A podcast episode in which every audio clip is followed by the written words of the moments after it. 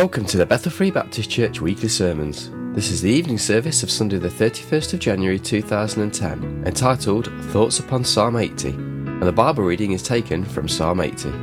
Here's Brother Steve Elliott.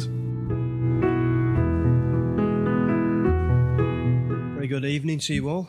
Um, I just hope my voice lasts the whole two hours tonight while I'm pretty. No, I'm only joking. and the pastor was looking at his watch then. I'd like to um, share a few thoughts tonight from Psalm 80. If you'd like to turn there in your Bibles, please. Psalm 80. And I don't know if you know this, but King David, he didn't write all the Psalms, you know. Uh, there were various people that wrote Psalms, and um, Asaph, a man called Asaph, was one that wrote at least 12 of the Psalms. And um, he, well, this one is accredited to Asaph. And I would just like us uh, to read uh, this evening 11 verses. And we're going to think especially just upon um, verse 8, 9, 10, and 11. Okay, those, uh, those four verses. Um, so if we'd like to stand for the uh, honour of reading God's word. okay, verse 1. Give ear, O shepherd of Israel, thou that leadest Joseph like a flock Thou that dwellest between the cherubims, shine forth. Before Ephraim and Benjamin and Manasseh, stir up thy strength and come and save us. Verse 3 Turn us again, O God, and cause thy face to shine, and we shall be saved. O Lord God of hosts, how long wilt thou be angry against the prayer of thy people? Thou feedest them with the bread of tears and givest them tears to drink in great measure. Thou makest us a strife unto our neighbours, and our enemies laugh among themselves. Turn us again, O God of hosts, and cause thy face to shine, and we shall be saved. Verse 8 Thou hast brought a vine out of Egypt, thou hast cast out the heathen and planted it. Thou preparest room before it, and didst cause it to take deep roots and it filled the land. The hills were covered with a shadow of it, and the boughs thereof were like the goodly cedars. Verse 11 She sent out her boughs unto the sea, and her branches unto the river. Please be seated. well, I'd like us just to uh, think uh, tonight upon those few verses, verses 8 to 11. Um, and I believe here that we can see a few parallels between Israel and the Christian.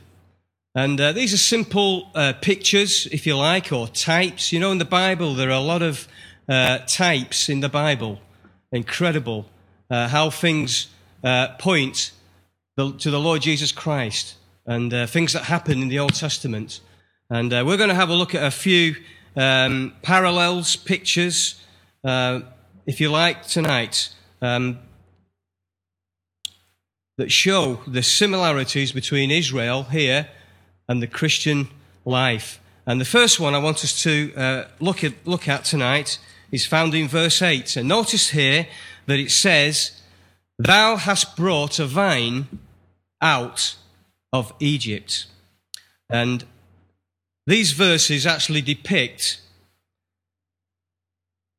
the time when God brought Israel as a nation out of Egypt.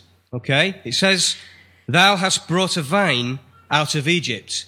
And I don't know if you know, but when Israel came out as a nation of Egypt, that they were a vine that consisted of at least, the Bible tells us, there were 600,000 men, besides women, children, and their flocks. So if you count the women as well, you'd say probably another 600,000. Okay, so we're looking at over a million people of this nation that consisted of, of Israel. This vine consisted of over a million people. And it says here that God brought them out of Egypt. Let's just have a look at Exodus. And uh, this is very, um, a very well known uh, story. And uh, does anybody know which uh, feast that the, uh, the Jews celebrate that this is a celebration of? Peter? The Passover. That's right. Why did they call it the Passover? Do we know? That's right. Because they had to apply the blood, didn't they, to the door lintels and to the side posts. And the Bible says that when God saw that blood, that he would pass over. Okay. And their children, the children of Israel, their young ones, the firstborn, would be saved, unlike the children of Pharaoh. And that is the night where the Israelites came out. The vine was brought out of Egypt. So let's just have a look at that. Uh, Exodus chapter 12 and uh, verse uh, 41. And it says, And it came to pass at the end of the 430 years, even the self same day, incredible that, isn't it? It came to pass that all the host of the Lord went out from the land of Egypt. And verse 42, it is a night to be much observed unto the Lord for bringing them out from the land of Egypt. This is that night of the Lord to be observed of all the children of Israel in their generations. And if you go tonight to the land of Israel, well, probably not right tonight, but if you go in April sometime, you will know that uh, not only Christians, yeah, the Israelites as a people, as a nation, they celebrate uh, being brought out of Egypt, the Passover. They celebrate the Passover, and it's a big, um, it's a big, important um, remembrance and a feast that the children of Israel remember. Uh, Psalm 106 and verse 10, you don't have to turn there if you don't want to, but it says this, and it says, And he, speaking of God, it says, He saved them from the hand of him that hated them. Who was that? It was Pharaoh, wasn't it? And who he represented, his people, the Egyptians. And it says, And redeemed them from the hand of the enemy. And the first parallel, the first picture that I want us to see here tonight is a type of deliverance. You see, God brought his vine, brought his children, the children of Israel, out of Egypt, and it's a type of the Christian deliverance.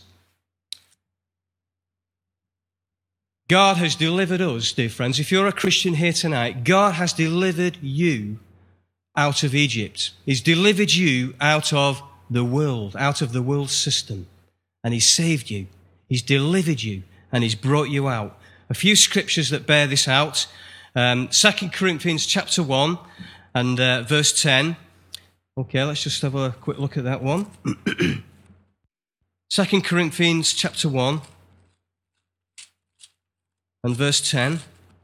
There are many, many verses that speak of, um, of the, the deliverance of the Christian. And it says here in verse 10, it says, Who hath delivered us from so great a death, and doth deliver, uh, and doth deliver, and in whom we trust that he will yet deliver us. And if there are any uh, budding preachers here tonight, I'm sure we could get a three point sermon just from that verse. But it says here that he's delivered us from so great a death. Just like he saved the Israelites on that night. And we're going to have a look at that in a few moments. How he delivered the Israelites from a great death. And he's done that with us. 1 Thessalonians chapter 1 and verse 10 says this, and it says, And to wait for his son from heaven, whom he raised from the dead, even Jesus, which delivered us from the wrath to come. When the Lord Jesus Christ saved you, dear friends, not only did he save you from a great death, but the Bible says that he saved you from the wrath to come. There is a great wrath, dear friends, that is about to come upon this earth and upon Christ's rejectors. It's going to be a fearful time. But the Bible says that if you're a Christian here tonight, that God has delivered you from that wrath, the wrath of God, and you don't want to be under that wrath, dear friend. You read about the wrath that God pours out in the book of Revelation. You don't want to be around in that time. But He's delivered you. Not only that, but in Galatians chapter 1, verses 3 and 4, it says, speaking about the Lord Jesus, who gave Himself for our sins, that He might deliver us from this present evil world. You know that this world, the Bible says, is evil. This world that we're living in right now, this present evil world. But it says that He's delivered us from it. according to the will of God and of the Father. Wow, praise God. You know, Alan, tonight that you have been delivered. You've been delivered from the wrath to come. You've been, li- been delivered from a great death. That's wonderful. That's something to rejoice about tonight. Now, how long were the Israelites captive? Well, we've just been reading that in Exodus chapter 12. Well, the Bible says that they were captives in Egypt for how many years? Oh, come on, treasurer. Oh, hey. 430 years. That's how long Israel were captive in Egypt. That's how long that they were in Egypt for. And they were captive to the Egyptians. Now we know that a lot of that, some of the time that they were there, that they were well um, looked after. Okay. Um, but they did suffer and they were suffering at this time. Okay. And God delivered them out of this. And it made me think as I was reading this, um, how long were we, yeah, before we became Christians, how long were we sojourning in the wilderness? Now, I got saved when I was 24 years old. But you know, when I think about it, 24 years living on this, this earth, I've, you know, I have been to Sunday school before and I had, you know, heard Christian teaching. But 24 years, you know, it is a, it is a long time to make a decision to come to the Lord. Now, I know some people don't hear um, as much as other people do. But, you know, when I was in Sunday school growing up, I did hear about the Lord Jesus. Um, but 24 years, I was in the wilderness. I wonder how long were you in the wilderness before you became Christians? You don't have to shout out. But you know, it doesn't really matter how long in a way, just as long as you do get delivered and you get saved. But you know that people get saved when they're in their 60s, when they're in their 70s and 80s, and that's wonderful. But you know, that is quite a rare thing to happen. But the Bible says that we need to remember our Creator in the days of our youth. The days of our youth. That's when we need to really think about the Lord. And, you know, we need to pray for the ministries that go on, even in this church, for the young people. But also, we need to be in prayer for the ministry with, uh, with the older people as well. Because there is hope. While people are still alive and they can still comprehend the gospel message. You know, there are still people in their 70s and 80s that are sitting in the rest homes that get the gospel every single month. And you know, it doesn't matter how long that they've been in the wilderness, there is hope for these people yet. As long as we share the, the, the good news with them, there is hope for them. You know, we've been thinking this morning about how uh, the devil, he holds people captive. And that verse that the pastor was sharing this morning. Let's just have a, another quick look at it. Isaiah chapter 14. Isaiah 14, and um, I don't know how many times I've read this. I've, I've read it at least um, two times, I know that. But um, it says in verse 17, it says, speaking about Lucifer, about the devil, and it says that made the world as a wilderness and destroyed the cities thereof and it says that opened not the house of his prisoners. And the pastor was saying this morning that, you know, the devil, if it was up to the devil, he would not lose one. And he has never lost one by his own strength. It's only by the grace of God that we have been delivered, we've been saved. But he holds people captive. And he will hold people captive all their life until they go down to the grave and eventually go to hell. He doesn't have mercy upon anybody. He wants to keep people chained up and captive for eternity because that's where he's going to spend eternity. But he wants people to go there with him. But thank God that there are many in this room tonight that are not going there. You've been set free. Praise the Lord. Praise the Lord that one's been saved and set free today. That's wonderful. But the devil he will hold captive. He will hold people captive. But praise God that the gospel, the light of the gospel, can set people free. You know that Egypt, um, Brother Panos and uh, Amber, just come back from Egypt. Um, I'm sure that they, they realize this, especially from the scriptures. But Egypt is a type as well in the Bible. And you know that Egypt is a type of the world. Let me just um, bear that out in a, in a moment or two. But Egypt has always been the land of captivity and slavery. And for one to wish to return to Egypt was a sign of departing from the true God. Now, you know, when the Israelites were delivered out of Egypt and things weren't going too well, and, you know, the Egyptians were, were coming behind them and they were facing this uh, Red Sea and they were fearful, you know, that they wanted to go back. They wanted to go back to, the, to Egypt. And, you know, it's a type of the Christian going back to the world. We've been saved, we've been delivered from the system of this world, but you know that the, many Christians have a desire to go back and to give up? That's what the Israelites wanted to do. And it happened quite a few times in the Bible. But uh, Egypt was a picture of the world and of going back to the world. And the Israelites were told in the Word of God very clearly that they were not to go back to Egypt for help, for strength, to go back to their gods. Yeah? None of that. Let me just bear that out. Isaiah chapter 30.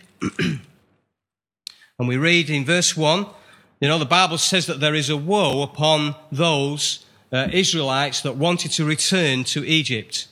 And it says in verse 1, it says, Woe to the rebellious children, saith the Lord, that take counsel, but not of me, and that cover with a covering, but not of my spirit, that they may add sin to sin. That's what happens when you go back to the world.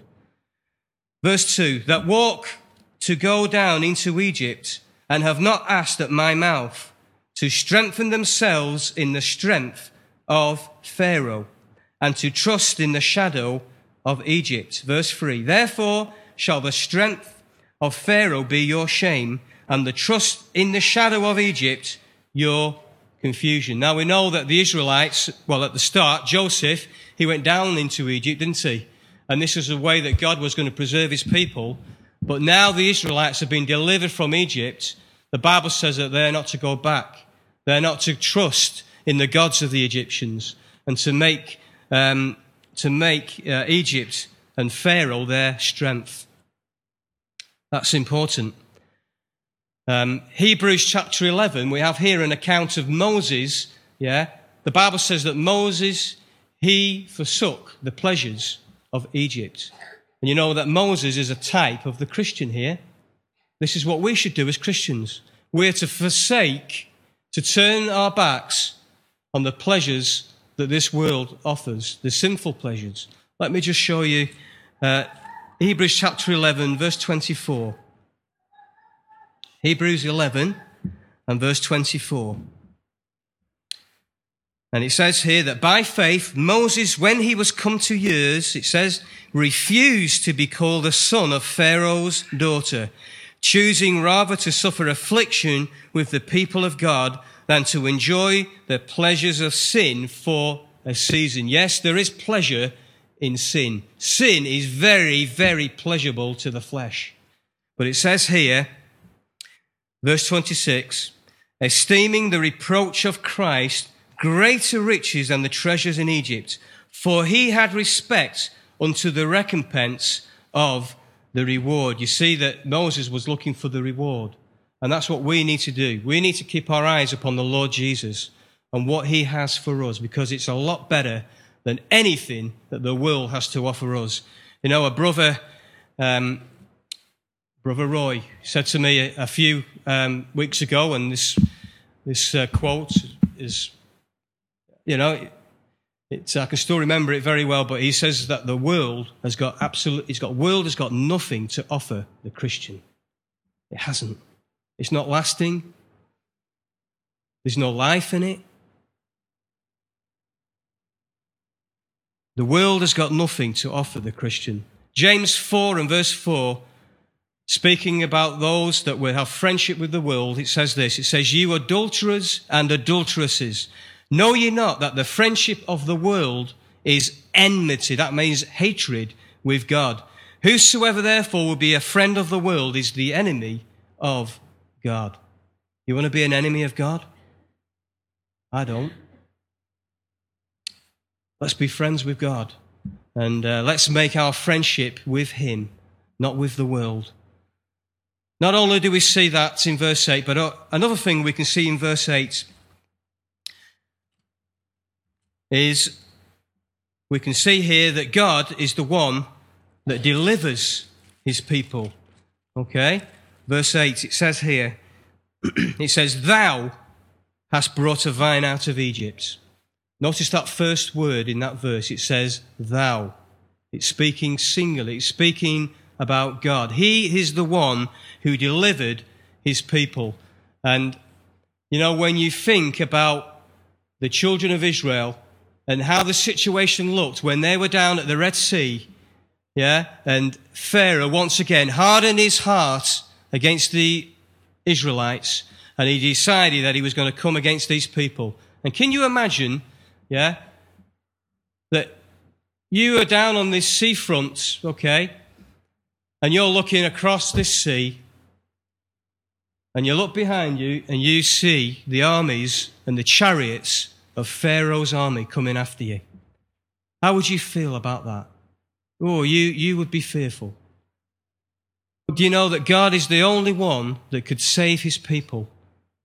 And how did he do it? The Bible says that Moses was given a rod and he was told to um, put that rod out to, towards the sea. And the Bible says that the sea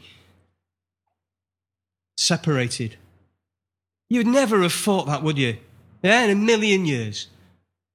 But God delivered his people in the only way that he could do it. And I would, um, I would love to have seen Pharaoh's face when, he, when you know, he saw that last, that last thing happen to, his, to, to him and his people. And the Bible says that they went into the water and the seas covered them and they were, they were wiped out. But God is the only one that can deliver his people. I wonder how many today are trying to save themselves. Are there uh, one or two maybe here in this room this evening? Maybe you've been to church so many times and you've read the Bible and you've been to this and that meeting and you've been into churches for many years, but you're still trying to save yourselves. The Bible says that it's not by the good works that we perform that will get us into glory. It's only by grace that we'll ever get saved. God is the only one that will ever deliver us, who has the power to do it. You know, tonight there are many people that are ignorant of the righteousness of God, and they're going about trying to establish their own righteousness. Let's just have a look at a verse in Romans chapter 10 and verse 3. And I was reminded of this a few nights ago when I was um, speaking with a dear brother and he, he was telling me that um, his son was uh, preaching uh, upon this verse, and he was basically thinking of the many religions, and he was thinking especially of uh, the, the religion of Islam. Okay? But it says here in, um, in verse 3, it says, For they, being ignorant of, speaking about the children of Israel, for they, being ignorant of God's righteousness and going about to establish their own, righteousness have not submitted themselves unto the righteousness of God. And you know, that is the problem. That man goes about trying to establish his own righteousness. Now, this might mean coming into a church and doing good deeds and being a good person, but it's your own righteousness. It's not the righteousness of God. And the only righteousness that you can ever have is the righteousness that Jesus Christ has and he will give that righteousness to you once you put your trust in him. The Bible says that we're saved by grace. Titus chapter 3 from verse 5 says, Not by works of righteousness which we have done, but according to his mercy, he saved us. And he saved Israel on that night, Passover night.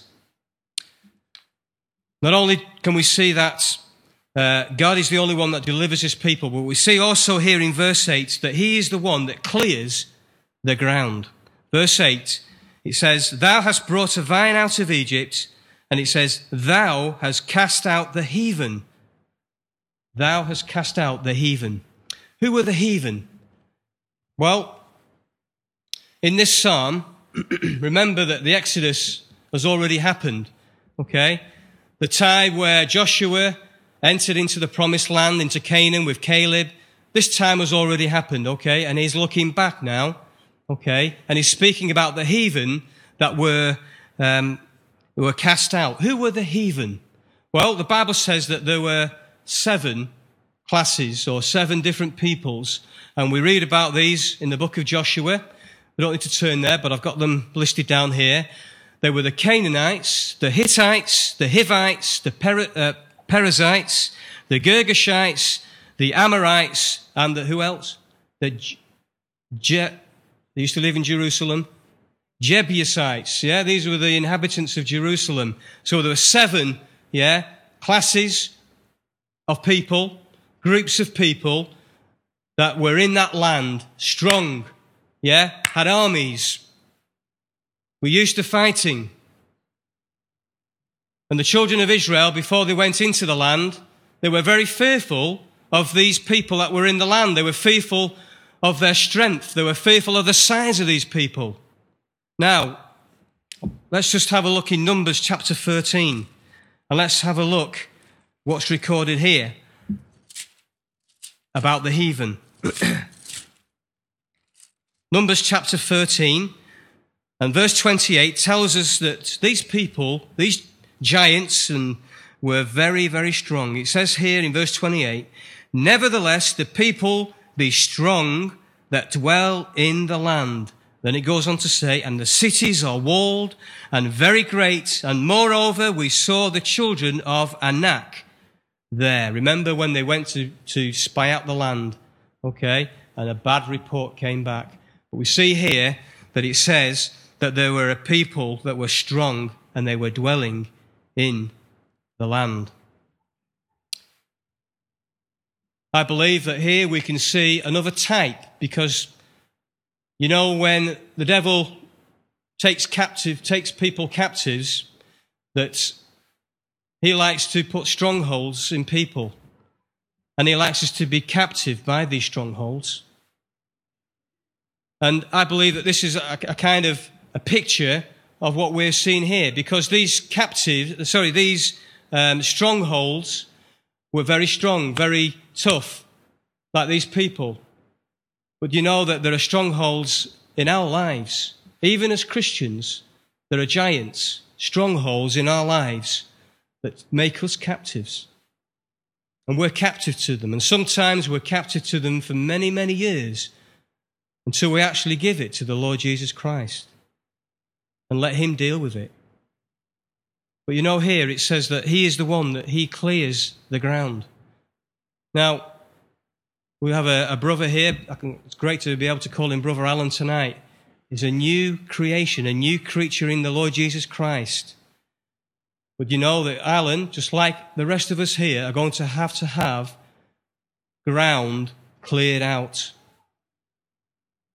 Remember when John the Baptist came, the Bible says that, um, you know, prepare the, pre- prepare the way of the Lord. Okay? And there needs to be a way that is being prepared. And the Bible speaks about sanctification. And it's not going to happen just like that. It's going to take time. But thank God that when you're born again, that's when it happens. But you know that we need to be um, available to God to let Him do that work.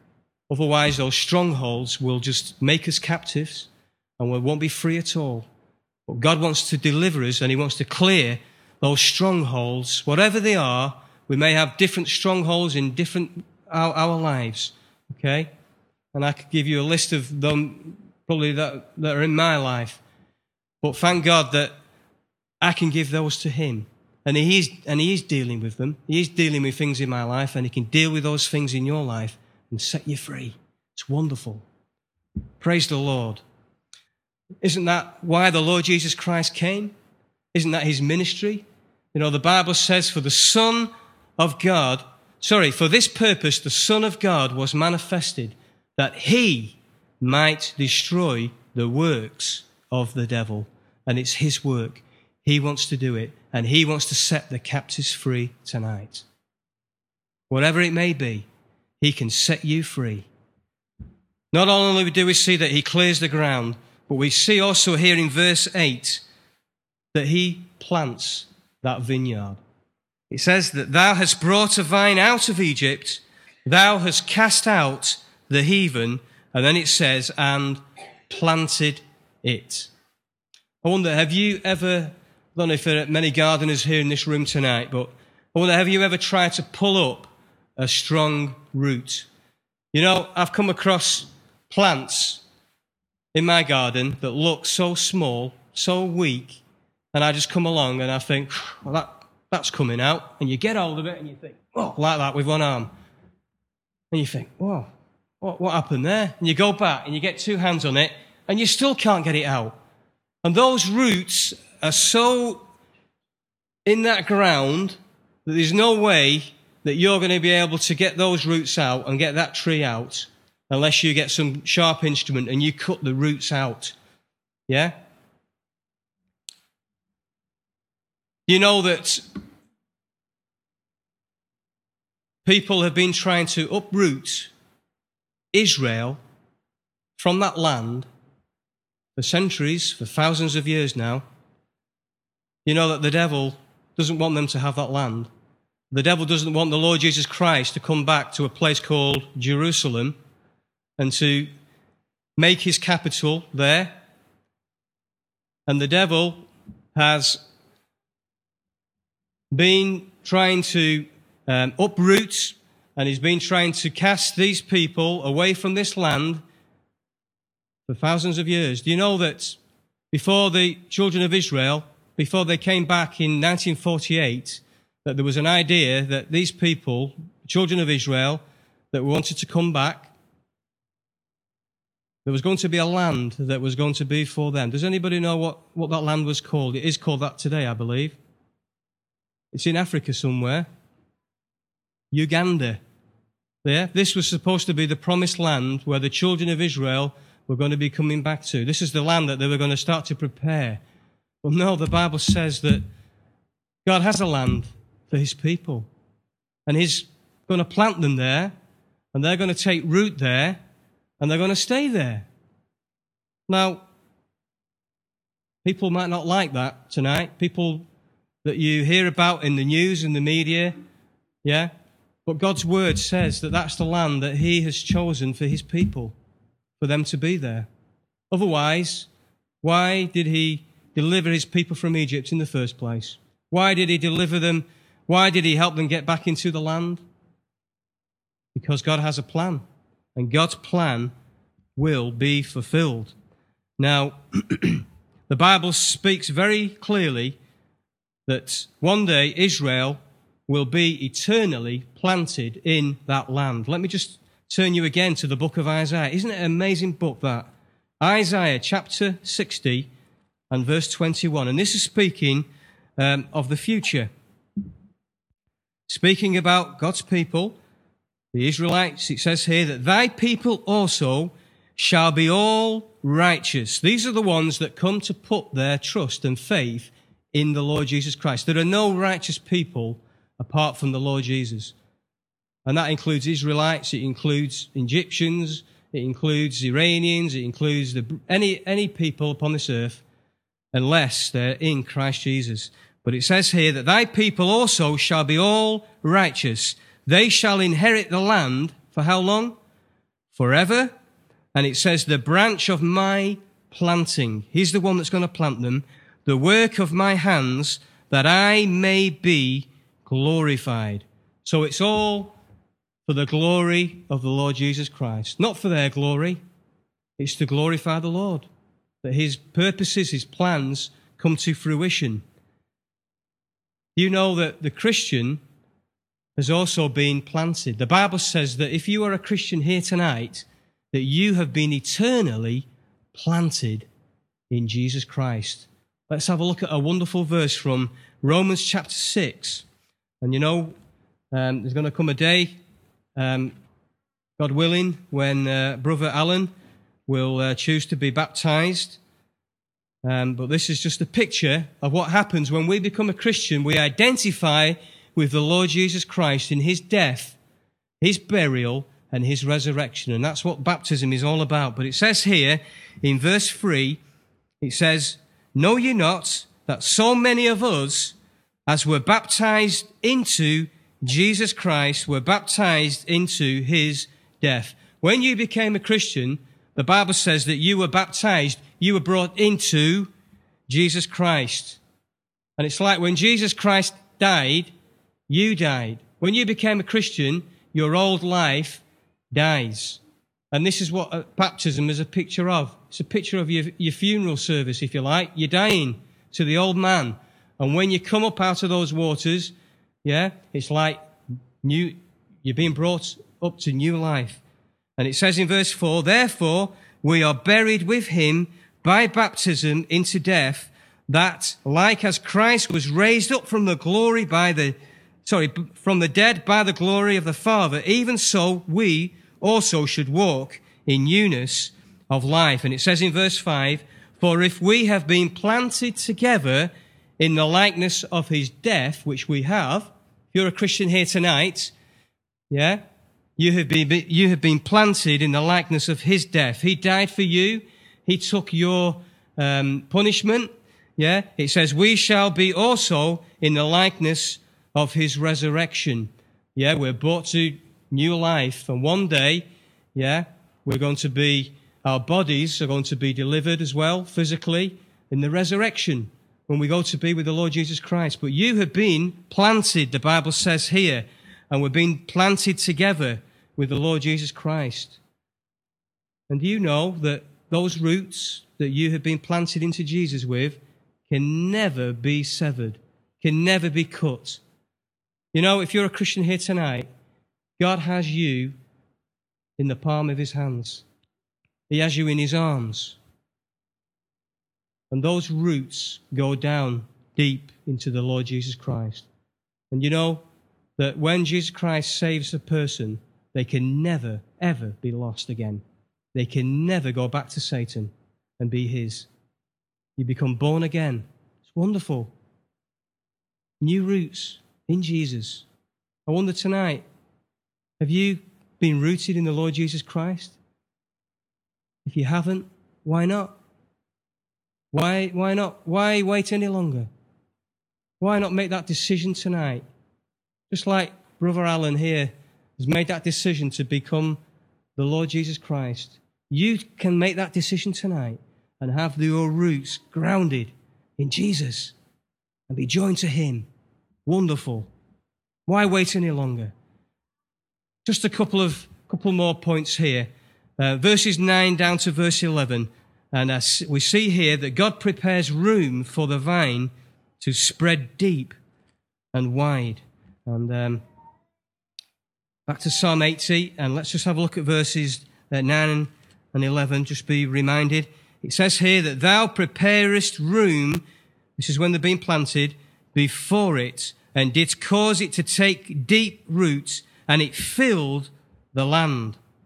The hills were covered with the shadow of it, and the boughs, which the, tr- uh, the branches thereof were like the goodly cedars. Verse 11, she sent out her boughs unto the sea and her branches unto the river. I wonder, have you ever seen uh, a vine spreading itself out? When, a few years ago, when I was back in Chile, in the back garden of Mama, my, my mother in law, I call her Mama, that's her name, um, they decided to plant a, a, vineyard or a vine. Okay? And um, I was the one that was supposed to um, build uh, a support around it. Okay? And uh, when I built this support around it, which was just above my head, the idea was that I could just weave some of these branches um, uh, around this um, this frame. And you know that when I went back a few years later, I couldn't believe that that was the same tree. You see that these uh, boughs, these branches, had actually gone here, there, and everywhere. And it was all covered. You couldn't even see the top of it. And there were grapes coming down. Just incredible. Yeah, just incredible. But here, we see here that God is preparing room for his people. He's planted them in the land, and he's saying here that, um, that, he's, um, that they're going to spread deep and wide. Now, the Bible says exactly the land that Israel were going to and are going to receive one day, the amount of land. And we haven't got time to turn there right now, but in Genesis chapter 15 and verse 18, we see that it's from the river, which I believe is talking about the river Nile, which is down there in Egypt, and it goes right up to the river Euphrates. Okay, this will be the extent of the land. And we do see here, don't we, um, in the verse 11, it says that she sent out her boughs unto the sea and her branches unto the river. And um, one day, that land will be extended. I believe that's talking uh, about the millennial period, the, millen- the, the millennial time. Um, but that's going to happen. But you know that here we can see a type again. And this is a type of the room that God has prepared for the Christian. And God desires for the Christian to spread their roots deep and wide spiritually. God desires that we grow in Him. Now, a couple of verses I just want us to look at, and then we're going to finish. But the first way that we're going to grow in the Lord is by reading this book. And if I can encourage you to do anything tonight, is I want you to read this book, the Bible. And I want to encourage you to read through it, if you can, in one or in two years. It's not difficult. If I can do it, I'm sure that there are other people here that can do it. I'm not a great reader, but it just needs a little bit of discipline and help from the Lord to find the times to do it. But you're only going to grow when you start reading this book. Let me just share you a verse from 1 Peter chapter 2. 1 Peter chapter 2 and verse 2, speaking about the word of God, and it says here that as newborn babes desire the sincere milk of the word. Why? That ye may grow thereby. If you're going to grow in the Christian faith, it's going to come by having a desire to read this book. The Bible says, let the word of Christ dwell in you richly. I wonder tonight, dear Christian, how rich, how deep, how far do you spread yourself in God's word? Do you spread yourself deep and wide in God's word? Do you really get into it? Or do you just skip through a few verses? Or do you do any study in God's word? But if you're going to grow, yeah, if you're going to spread these roots and they're going to grow and you're going to strengthen, it's going to be through reading God's word. And that's one thing I'd like to encourage Alan to do now he's become um, a new Christian, is to start straight away, read a portion of the Bible every day, and then you'll grow. And the second thing I want us to just look at, one verse, John chapter 10 and verse 10 says this Jesus came, you know, he came to bring us not only life, but he came to bring us abundant life. It says here, Jesus says, I am come that they might have life and that they might have it more abundantly. And if I can leave you this one last question tonight, is are we satisfied as Christians with just having life, spiritual life? Or do we want to go deeper with Jesus? Do we want to experience this extra, this abundant life that Jesus wants us to, us to spread ourselves in and to spread deep and wide in. Because if we do, then we need to stop playing Christianity. We need to get serious with God, each and every one of us individually. And we need to have that desire to get closer to the Lord Jesus Christ. Let's have a word of prayer. Dear Lord, we thank you tonight for these few thoughts that we could um, think upon. Oh, dear Lord, if there is one here tonight that has never become a Christian, we pray, dear Lord, that they may experience the great deliverance, that they may experience the new birth, being set free from slavery to the devil. We pray, dear Lord, that you would help them to make that choice even this night. And dear Lord, for those of us here who are Christians tonight, help us, dear Lord, not just to be satisfied with becoming Christians, but help us, dear Lord, to desire that abundant life that you want for us, each and every one of us. And we thank you, dear Lord, for these things in Jesus' precious name. Amen.